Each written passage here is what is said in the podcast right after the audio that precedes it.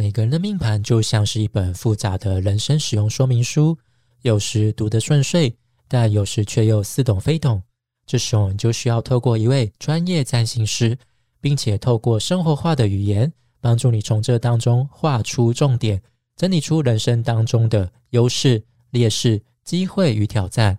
占星仔的阿基拉提供多项占星命盘解读服务，有本命解读、流年占星、关系合盘以及普卦占星。想要预约或了解更多服务内容，欢迎点击下方资讯栏连接，来跟我一起解读小宇宙吧。嗨，大家好，我是占星宅男阿卡，欢迎收听我的节目。今天一样邀请到茶占的小茶来跟我一起聊聊二零二二年四月份的重点星象解读。四月份很刺激哦，准备好了吗？突然变得好像丽晶的声音，怎么忽然又少下了？发生什么事情了？正常。好，OK，那我们一样按照惯例，就来聊一下三月份，就是上个月的一些生活，或者是对于星象的一些感受吧。那我上个月就比较有印象的新闻，就是那个中一中的音乐老师发飙事件。这新闻你有看到吗？没有，你没有？太忙了，我什么东西都没看。对，但我有看到你有写这件事，我稍微 Google 一下发生了什么事，你可以讲给我听。我不是已经 Google 过了吗？但是还是就是新闻式的叙述，我不太知道精彩在哪里。精彩就是大家觉得老师的情绪失控了。哦，嗯，那就是过程应该知道事发缘由吧？知道，就是学生他们不是做那个报告嘛，然后老师就。很不合理，叫他们散掉嘛，然后中间就发生一些冲突什么之类的，这就让我想到，就是上个月其实就真的蛮发生蛮多那种冲突的东西啦。是，那我也在想到，就是我过去有遇到那种很夸张、情绪很失控的老师哦。觉得我高中的微微微很情绪失控的我，这个我已经经历过哦。好，但你说你没有，你的火力没有照全开。对对对对，全开可能会不输这些老师哦。啊，你说你高中遇到什么样的老师？没有，我高中也是有遇过这种情绪很失控的老师，就是每次就是早自习，几乎整条就是走廊就可以听到我们班的老师在发表那种很夸张，就会歇斯底里的大吼。这件新闻就有报，就大家也开始分享，就以前自己遇到哪些夸张的老师啊，或者是遇过哪些很夸张的体罚。然后我个人在国小时候。遇到一个让我真的，我觉得真的就是会有心灵创伤的体罚。嗯，你知道我曾经被罚过，就是我在讲台上，全班轮流呼我一巴掌，好恐怖哦！对，我觉得真的是人生耻辱哎！你做了什么事？我真的忘记我做了什么事情，要遭遇到这样的对待。那有其他人也被这样对待过，还是只有你？好像有有另外一个也会这样被对待过，但就是少数。好恐怖哦！这根本就是公开处刑那种感觉。对啊，而且还逼迫其他学生去做伤害人的事。我还有另外遇到另外一个老师，就是他就是说不准学生做什么不雅的动作。嗯，但那不雅的动作就很主观。嗯，然后有一次我可能就做出，然后就有那个其他同学去告状，然后老师就说：“那你要在全班前面示范一次。”然后我就死都不示范，因为我觉得那不是不雅的动作。嗯，然后我就被罚在。在那个以前不是有那种蒸便当的那个蒸饭箱，对，旁边就会罚站一整天，哇，就会罚站到下课，然后下课老师还试一下问你要不要在我面前做，那我也死都不做。那整天我是完全没有在上课，我是处于被罚站的状态，还剥夺你受教的权利。对啊，所以我就觉得小时候怎么那么容易遭遇到这样的对待？哎呀，哎呀，是不是那些六宫的东西？也许吧，对。那你对上个月你有什么想法吗？就是上月因为金火合相，然后加上群星又进母羊了，然后自己本身就本来就有一些愤怒议题，嗯，那可能就因为这些相位啊，不要怪这些相位，就是因为这些相位的启动，让我有一些看见，对，又重新去重新检视一下自己的情绪状态。然后这时候就刚好发现有一些心理师在推荐一本书，嗯，非常推荐给大家，叫做《愿你拥有愤怒的自由》。这本书很棒的地方是，其实应该坊间有不少书在讲愤怒，但是它是我觉得它能够从很多方面的角度去理解我们，去剖析我们愤怒的原因。对，然后其实会发现，哎，其实大部分容易生气的人，可能小时候都有受受虐的经验，或者是被暴力对待的经验。然后某种程度我们也会习惯性用这样的方式来表达我们自己的声音，但是我们忘记我们其实可以很平静的、很自然的去展现我们自己的声音，而不是透过愤怒的方式。嗯，对，这是我在上个月有一个很大的学习。所以这本书你有在看了？看完了吗？还在博客来送来的路上。对 对对，毕竟也我我们我们现在录的时候也还在三 三月 ing 这样。就没有，我们已经过完三月了。我们已经过完三月。对，偶尔看到这本书，那我那时候有想说，哎，这本书好像蛮适合你的。我知道，我自己知道，我很有我很有觉察性。说要不要买来送你？哦，不用，我知道你应该买吧。对，我已经买了。对，好，那以上就是我们对三月份的一些想法了。总觉得三月份就是一个轰轰烈烈的一个月份，因为真的蛮多，就是金火相位引发的一些。对啊，你看乌克兰跟俄罗斯的战争，对，就是国与国之间的关系。嗯。对，好，那再就是进入到四月份的重点星象了。那一样按照惯例，我会先朗诵一下四月份有哪些重点星象。那首先就是四月一号愚人节这一天，就是会有母羊新月。那再是四月五号金星会进入到双鱼座。那再是四月十一号水星会进入到金牛座。再是四月十五号火星进入到双鱼座。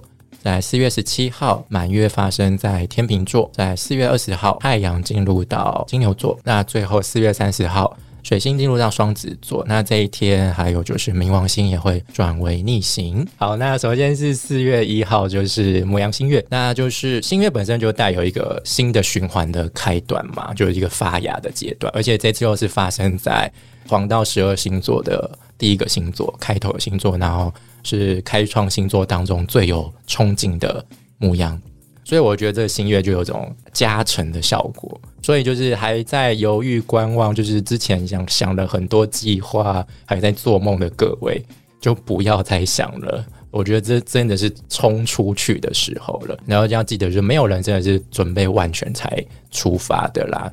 有时候真的就是要一股脑儿的杀进去，让事情有一个。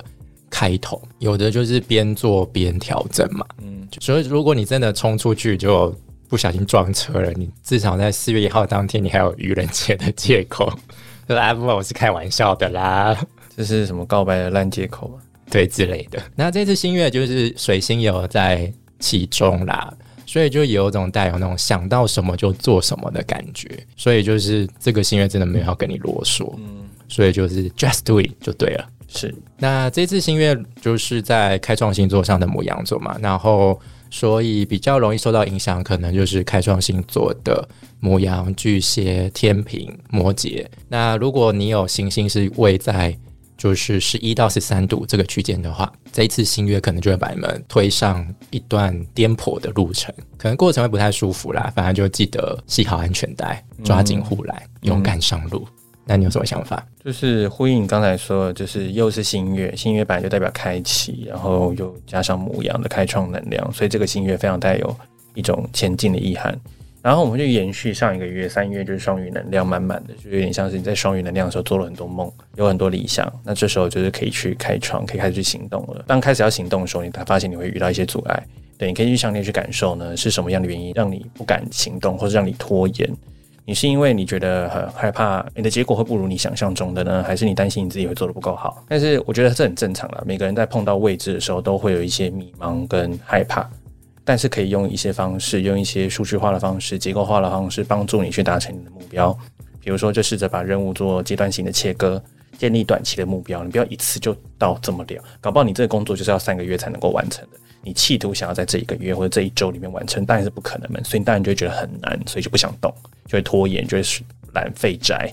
对，但是你就可以去制定你这个月的目标是什么。我们有一次要达成，但这个月的目标可以是有一个短期的进程。对，就有点像是番茄时钟工作法，就之前唐凤很推崇的一个工作经验啊，特别很适合就是这种我注意力不集中的的人。在以前，我就会一直逼迫自己要坐在那个地方上。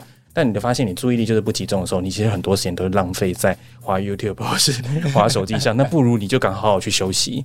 那等到你觉得你休息够的时候，你再专注在呃，比如说短短的半小时内完成那份工作，那其实会帮助你有很高的效能。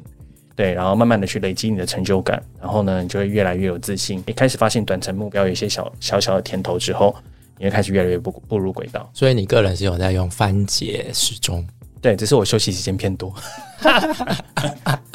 OK，所以的是这样，一段是工作三十分钟，然后休息三十分钟，这样吗？我还是会尽量工作时间大于休息时间。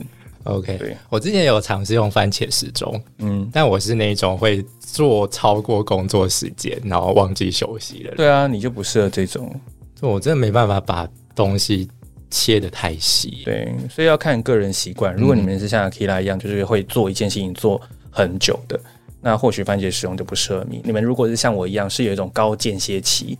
就是我我们会有工作高峰，那高峰完就会散掉，那就好好利用这个工作法。对，我觉得很棒。好，那这个就是母羊新月，就大家就冲吧，学苏正昌。哦，好老的梗啊！我刚才想一下，苏正昌怎么了吗？冲冲冲！OK，好，那再来就是 四月五号这一天，金星会进入到双鱼座，金星来到了一个他非常喜欢的地方。这是他的旺事位置。然后说，星星星这一路走来也很辛苦了啦。就毕竟他就是从摩羯座开始，就轮流的遇到冥王星啊、火星，嗯，就是不断被他们骚扰嘛。而且进到水瓶座，想说可以摆脱火星，结果火星又追来。然后水瓶座现在当中也有土星，所以她真的就是一个颠沛流离的女子，是那种感觉。终于最后柳暗花明又一村，她就来到她。的忘失位置，双鱼座，而且还真的就是头也不回就摆脱这些恐怖情。他终于熬过来变花魁了，真的出人头地了。他终于可以做自己，这种感觉。那双鱼就是一个很如梦似幻的。国度就是那种很浪漫的氛围，他是在这边是旺世嘛，所以金星来到这边就是那种超级 V V V V V I P，嗯，尊爵不凡大贵宾，就是他这边是受人爱戴那种感觉，就是让我想到那个北投女巫的那个小曼，嗯，有我有去查一下。北投女巫，我只有看第一季，没看第二季，嗯，但我大概知道小曼是什么样子，对啊，她就是个迪吧，对，受人爱戴嘛。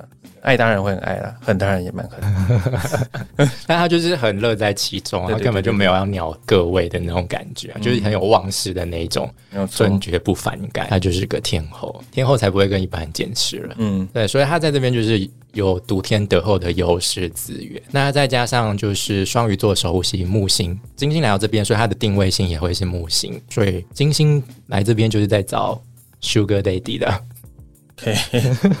木星就是他的修哥 daddy 啊，就是他有一个资源很丰富的干爹照这种感觉。懂对，那金星在双鱼期间就是变动星座的双子座、处女座、射手座，还有双鱼座本身，就是呃，金星是一个吉星嘛，它会带来短期的小甜头，就不太会有杀伤力。但是它比较负面的情况就是会让让你们爽到无法自己啊。对啊，就一小不小心吃太多，或是买太多东西。对，而且金星双鱼很爱买一些就不切实际，当下冲昏头，觉得啊，好可爱哟，我就买它。结果嘞，就事后清醒之后，想我当初干嘛买这个？对啊，就是小心啊，就是还是要适度的保持一下自己的理智，不要爽过头，然后就最后比如说卡刷爆了，卡在还不完之类的。嗯，这也有可能发生。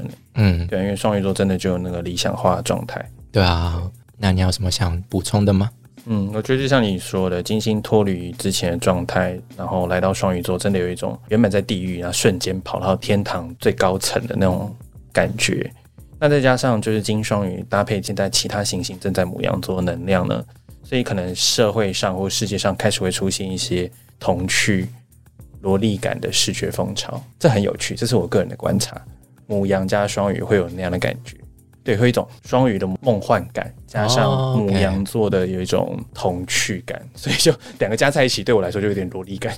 对，我就想要很多蕾丝边。哎，对，有可能。所以意思是说，你的工作可能是 KOL，或者是设计艺术，或者行销工作者，就可以趁这个金勋在旺势位置的时候，可以来一波曝光，可以来一些就是呃新的想法跟新的企划。那总之这个时节，我觉得就很像是泡泡粉红泡泡的滤镜。嗯，对，所以你做的企划其实都可以再加上这一层滤镜。然后其实或许都会带来一个还不错的效果，萝莉感的滤镜嘛，也不要了。萝莉感不是所有人都爱，对粉红泡泡可能比较客观一些，有一种在说故事，或者是也会一种你在天上飞，很不落地那种感觉。可是这时候不落地，或许不一定是一件坏事。如果是那种奇幻风格呢？对对对，超现实。对啊，你就是要创造一个梦，让大家有向往，然后你可能才会获得关注。好，了解。好，那再就是四月十一号，水星会进入到金牛座，那就是前阵子水星在母羊座嘛，所以就是我们在沟通思考上就是会非常的急躁，非常的快，非常的直接。但是其实水星本身就是比较灵活的一颗行星，它其实没有很想要慢下来，但偏偏金牛就是一个 那种充满热带国家悠闲气氛的一个星座，就非常的慢，非常的。从容那种感觉，嗯那水星来到这边，它也只好就是跟着慢思慢想起来。所以这段期间，就是你可能想法不见得能够像之前那么直接，所以这段期间会比较适合，就是可以慢慢去想事情，嗯，慢慢去检查一些事情，慢慢去确认资讯的有效性。可能你之前想的那些念头，可能有一些细节不是想那么周到，对，因为母羊就会比较不会去重视细节嘛。大家可以利用金牛做的慢，从头到尾再去看过一次，review 一次。也建议大家可以就是培养一些习惯，反复练习嘛。其实这是让一个东西活用起来一个很重要的关键。嗯，对。那我们也比较有耐心去做这件事情。如果像是在固定星座的金牛、狮子、天蝎、水瓶，注意一下，就是可能你们在跟其他人寻求意见的时候，比较容易遇到坚持己见、互不相让的情况，因为。金牛就是固定星座嘛，对，所以有时候想法可能会比较容易卡在一个点上，站在一个点上就就不动了，就有点像是一块冥顽不灵的石头。那如果你去问别人的时候，那可能别人给你的意见就觉得说，哦。好像跟我有点出入什么之类，然后你也没有想要去改，那你干嘛当初去问别人的意见，寻求认同？对，只是想要有人听一下你的意见。对啊，有些有有时候就询问别人意见，好像都有这样的感觉。当对方回答不是你想要的时候，就嗯，好，自动关上耳朵。对，我没有想要听这些，对我只是需要你认同我的想法而已。的，但是水星或许就在告诉你说，可以去试着放下，就是一些你既有的成见，去看有没有其他的可能性。对对。那我的观点是，就是观察其他的星座能量，大部分都在母羊座跟双鱼座。那所以呢，母羊座就会有一种横冲直撞感，然后或者是双鱼座的不切实际感。所以当这个水星进入到土象星座金牛座的时候，可以有效的去中和，用金牛座的踏实跟稳定的思维去中和的。我们刚刚说其他两个就是偏向疯子的，不是疯子啊，就是 偏向狂放的星座能量，所以会帮助就是双鱼仙女啊，还有母羊野小孩稍微稳定一下。所以规则不外乎就是按部就班的制定时间规划表，然后扎实的做好基本功，然后要去知道万丈高楼平地起，都要先从零到有慢慢累积。对，都是我们可以在工作中或者生活中做的改变。OK，很好。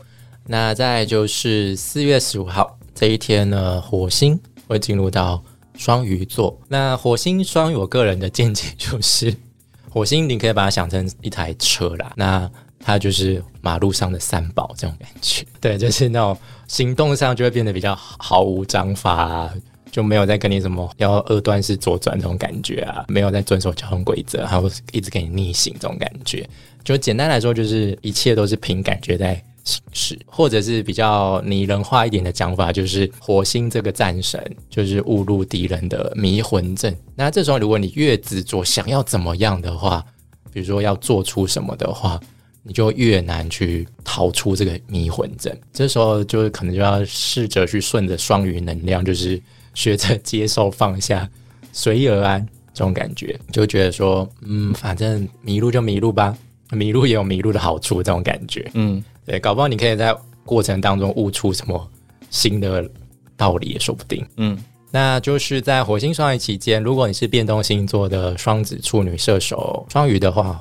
火星可能就不小心开车开到你家门口，还把车子停在你家门口，嗯，而且还是那种没留电话的那种，懂？当然你会觉得说啊，怎么这边乱停车，停在我家门口，然后造成我出入不方便。嗯，但是你生气也没用，因为他也没留电话。这时候你就只能两手一摊，嗯，接受这样的事实，对啊，就不用在那边浪费时间去生气。对啊，这时候你就干脆就是好好去休息。不要去跟他一般见识，对，就是狠狠睡个觉，休个息，搞不好一觉起来车就开走了嘛。对，嗯，特别是上升处女，上升处女什么意思？因为他们就会碰到一个又白目又强的人，火星双鱼嘛，在他七宫。哦，对，所以有一种就是，哇塞，竟然有人可以这样，但是他又他又这么做自己，你又不好意思说什么。所以处女座就有一种被吓到，但是他们还是接受这个事实那种感觉。对对对对，同你刚才说，就是火星呢，掌管行动的火星来到了，就是偏向混乱、没有规则的双鱼能量，所以就难免还是会带来一些困难。可是呢，你可以换个角度去看，如果呢，你能够去顺应双鱼的感受跟直觉，其实或许会带来意想不到的结果。我知道要要顺从职业这件事很难啊，是因为大家我们现在是一个科技发达、科学发达，所以大家会习惯用逻辑跟理性去看待所有事情。但是这件事情呢，有时候会干扰我们的直觉。直觉其实就是你看待第一件事情的有的第一个感觉，对，就是那个东西。我们要去开发某一个掌管感性的那个脑子，让他知道我们要去顺从他的直觉。对，那逻辑就会去干扰你说啊，这是真的吗？这样做对吗？但是我们不能看事情的表面，要去练习相信命运的各种可能性。对，然后如果你愿意去顺从你的直觉行动，其实会有一种无心插柳柳成荫的感觉。OK，我是无心插柳柳成枝，没有啦。真哦好，我建议再开一些。对啊，什么苏贞昌？我到底怎么了？对，我要离开喽。不行，拜托你留下。上升水平拒绝，就是你们也喜欢一些奇怪的梗，奇怪不代表。怀旧是不是？Old school，好了，Old school 也可以了。好了，对吧？你明明也是土星是守护星哎，土星就是个老人。我还有个前卫的天王。对啊，好，OK，好，那再就是四月十七号，就是满月发生在天秤座，天秤满月。每个月的满月就是象征成果验收的时候。那这个月的月初刚好天没有提到，就愚人节那一天是新月发生在母羊座嘛，就有点像是那个鸣起气泡枪声的感觉，要我们冲出去。不要再停留在原地了。但是你可能原本以为你可能是单打独斗的个人赛，结果你跑到途中，殊不知其实是一场接力赛。就是你会发现，你可能在做很多事情的过程当中，你会需要很多人的配合、帮助、协调。就光靠一个人其实不够的，因为你只靠一个人，可能就会后继无力。母羊不是一个太有持续性的能量了，然后可能也没有做出什么成果。这个天平满月就是会让我们认清这一点，就是会带来一些人我关系的议题，就是你可能会真正了解到啊，这一件事情可能真的是需要靠众人之力才能够把它完成，然后开始去结合其他人的资源。那满月这次是发生在二十六度上，所以如果你有行星是位在开创星座的母羊、巨蟹、天平、摩羯。就是大概二六到二十七度这个区间的话，就这次满月就会提醒你们，在人际关系当中要想一下自己是不是太过于赔钱啊，总是就是配合对方，牺牲太多的自我。也许是时候就是要在自身的需求，还有就是他人的需求之间找到平衡点。好，我的水星在天秤座二十六度。OK，那还好啊。那些那些议题我已经很跟他们很熟了。天平议题我太熟了，嗯，就是吵架，呃，不是啦，过度付出或是配合这件事情，所以我反而发展了另一边能量太强了，就是未来防止这件事情，所以变得太有界限。对，就是他的 AT 立场非常的发达，对，所以才要去做做一下综合。好，那这边我的观点是，就其实跟着母羊走一阵子，那其实你会为了理想，就是母羊是将军嘛。是在这一路上应该看了不少人，对，但是这个天平满月就在告诉我们人际关系的重要性。那你可以去试着去理解一件事情，成功不一定要透过牺牲或者竞争来获得。但因为我们在资本社会主义的体制底下，我们容易用这样的方式去达到成功，但这不是必要的。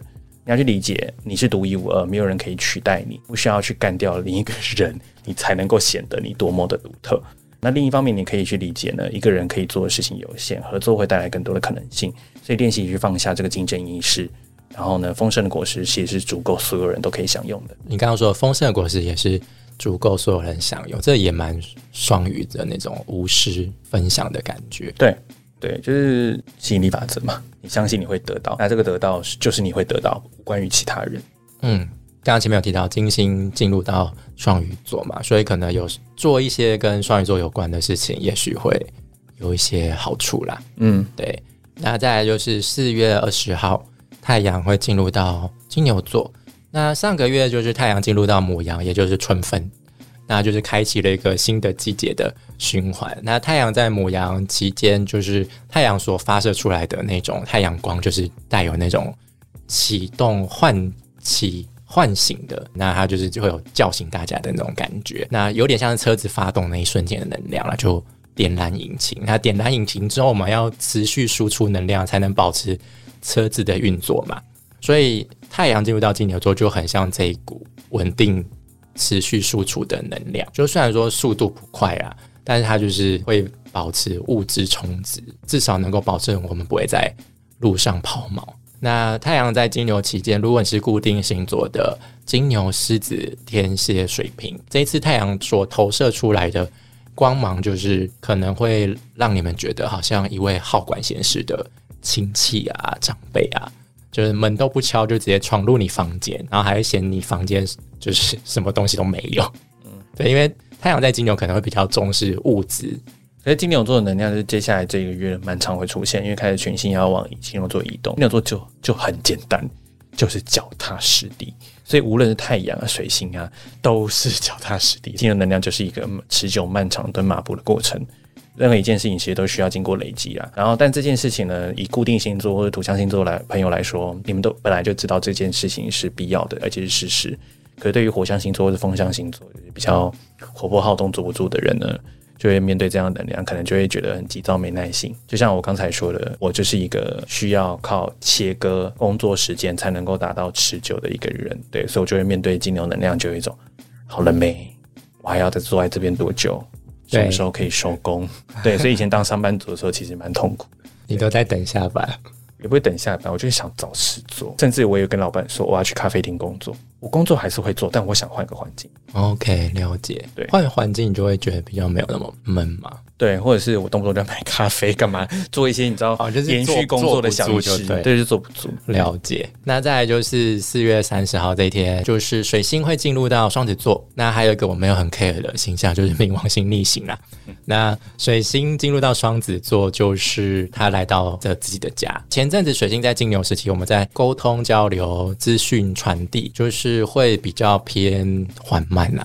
就比较没有那么火药，但水星来到双子座的时候，整体又会开始步调加快。另一方面，就是这段期间，水星也会带来很多的点子。那如果你是那种，比如说做企划的啊，需要想很多点子的行业，这段期间就先把这些点子加入到我的最爱当中，因为量可能会蛮多的。总而言之，我觉得水星在双子时期，我觉得就是很吵，就这样，先叹一口气。对，那水星在双子之间，就如果是变动星座的双子、处女、射手、双鱼，这段期间你们就是可能会有注意力不集中症，很难保持专注力，容易分心，可能会觉得有点挫折啦，就会怀疑自己到底怎么了。像他刚前面讲的，哎呦，坐不住哎。嗯，那顺便预告一下，下个月五月就是水星会逆行在双子座上哦。嗯，那我们就下个月再讲。那水星双子这部分你有什么想要提的吗？嗯，这让我想到一件事情，就是双子能量这个特质呢。上个月就是才跟刚才最前面有聊到愤怒议题嘛，对，所以是那个让我产生愤怒议题，就是这个上上升双子座的朋友。然后呢，让我生气的原因，就是因为这个上升双子呢，他注意力不集中这件事让我非常生气。他就是一边听你讲话，但一边在做一些其他事情，然后就会给我一种就是你有没有认真在听啊，就很不认真、很不上心的那种感觉。但是呢，一方面你会理解，他们其实资讯收集跟理解能力非常强，他们确实是可以一心多用的。对，所以所以我就考他，我讲了什么，他其实都答出来。就是他们只是习惯性的，就是会同时时间会紧张、焦虑，会同时要做很多事情。就是像你刚刚讲的，先天有一种就是注意力不集中的那种症状在。然后我就觉得说，如果真的是这样，那你也不要去强迫他，就反而去顺应这个事实。那既然注意力不集中，那你就去做资讯搜集，或者像你刚刚说的市场勘察等任务，可以去搜集 ID 啊，去看一些新闻啊，看一些别人怎么做。你会发现到，当你在做这些收集的动作的时候，你事半会功倍。对，而且你你的你的灵感会来。非常快，而且你可以瞬瞬间把它串成线。但是呢，同时也要记得不要过度思考，还是要保留就是让脑袋净空休息的时间。然后呢，睡前的时候要放下你的手机。对对，这就让我想，我最近在看有一本书叫《远离手机脑》。嗯，这本书它就是在讲说手机这个科技对我们来带来的一些负面的影响。嗯，他就有说，其实我们人类的脑袋还停留在就是很原始的状态。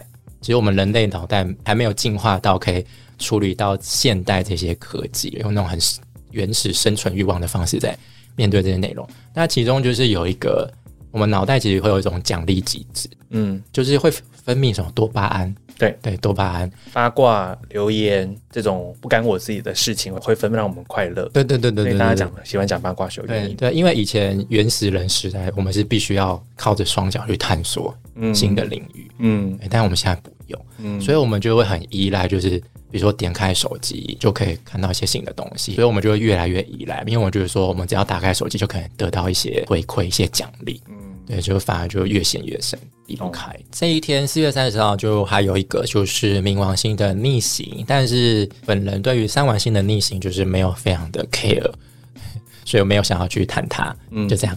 但不过可以提一点，就是这是冥王星进入到水瓶座前的逆行，就是明年二零二三年冥王星会进入到水瓶座，这是现代占星大家都在期待的一件事情啦。因为他们就说啊，水瓶时代又要来了。OK，OK，对，好，那我们就做个四月份的总结吧。那这个月你有什么想要给大家的建议？嗯，基本上就是莫急莫慌，一切都会有最好的出路。然后，如果你有情绪的话，可以去转换心境，转换环境，去深呼吸，然后喝口水，再继续任务。然后呢，随时检视呢自己是不是有落入战斗状态了，可以去观察，真的有人在攻击你吗？还是这是你创造出来的假想敌？那我给大家的意见，就这个月的。其实能量划分还蛮明确的啦，就是上半旬四月一号那天，呃，母羊新月就是要我们加速冲刺。那下半旬就有一些行星进入到，比如说金牛座或者是双鱼座，可能就是你持续加速一直冲刺，其实有可能就会一不小心就会死数嘛，嗯所以就会撞得乒乒乓乓。嗯，对，所以就是还是要保持速调，就该休息就该休息，没有人逼你一定要一口气冲到底。哦，不用这样子，好不好？那以上就是二零二二年四月份的星象解读。如果喜欢我们的内容，欢迎按赞、留言、分享，还有订阅频道哦。大宇宙就会保佑你今年平安顺遂。那小茶，谢谢你今天来，我们就 下次再见喽，拜拜，拜拜。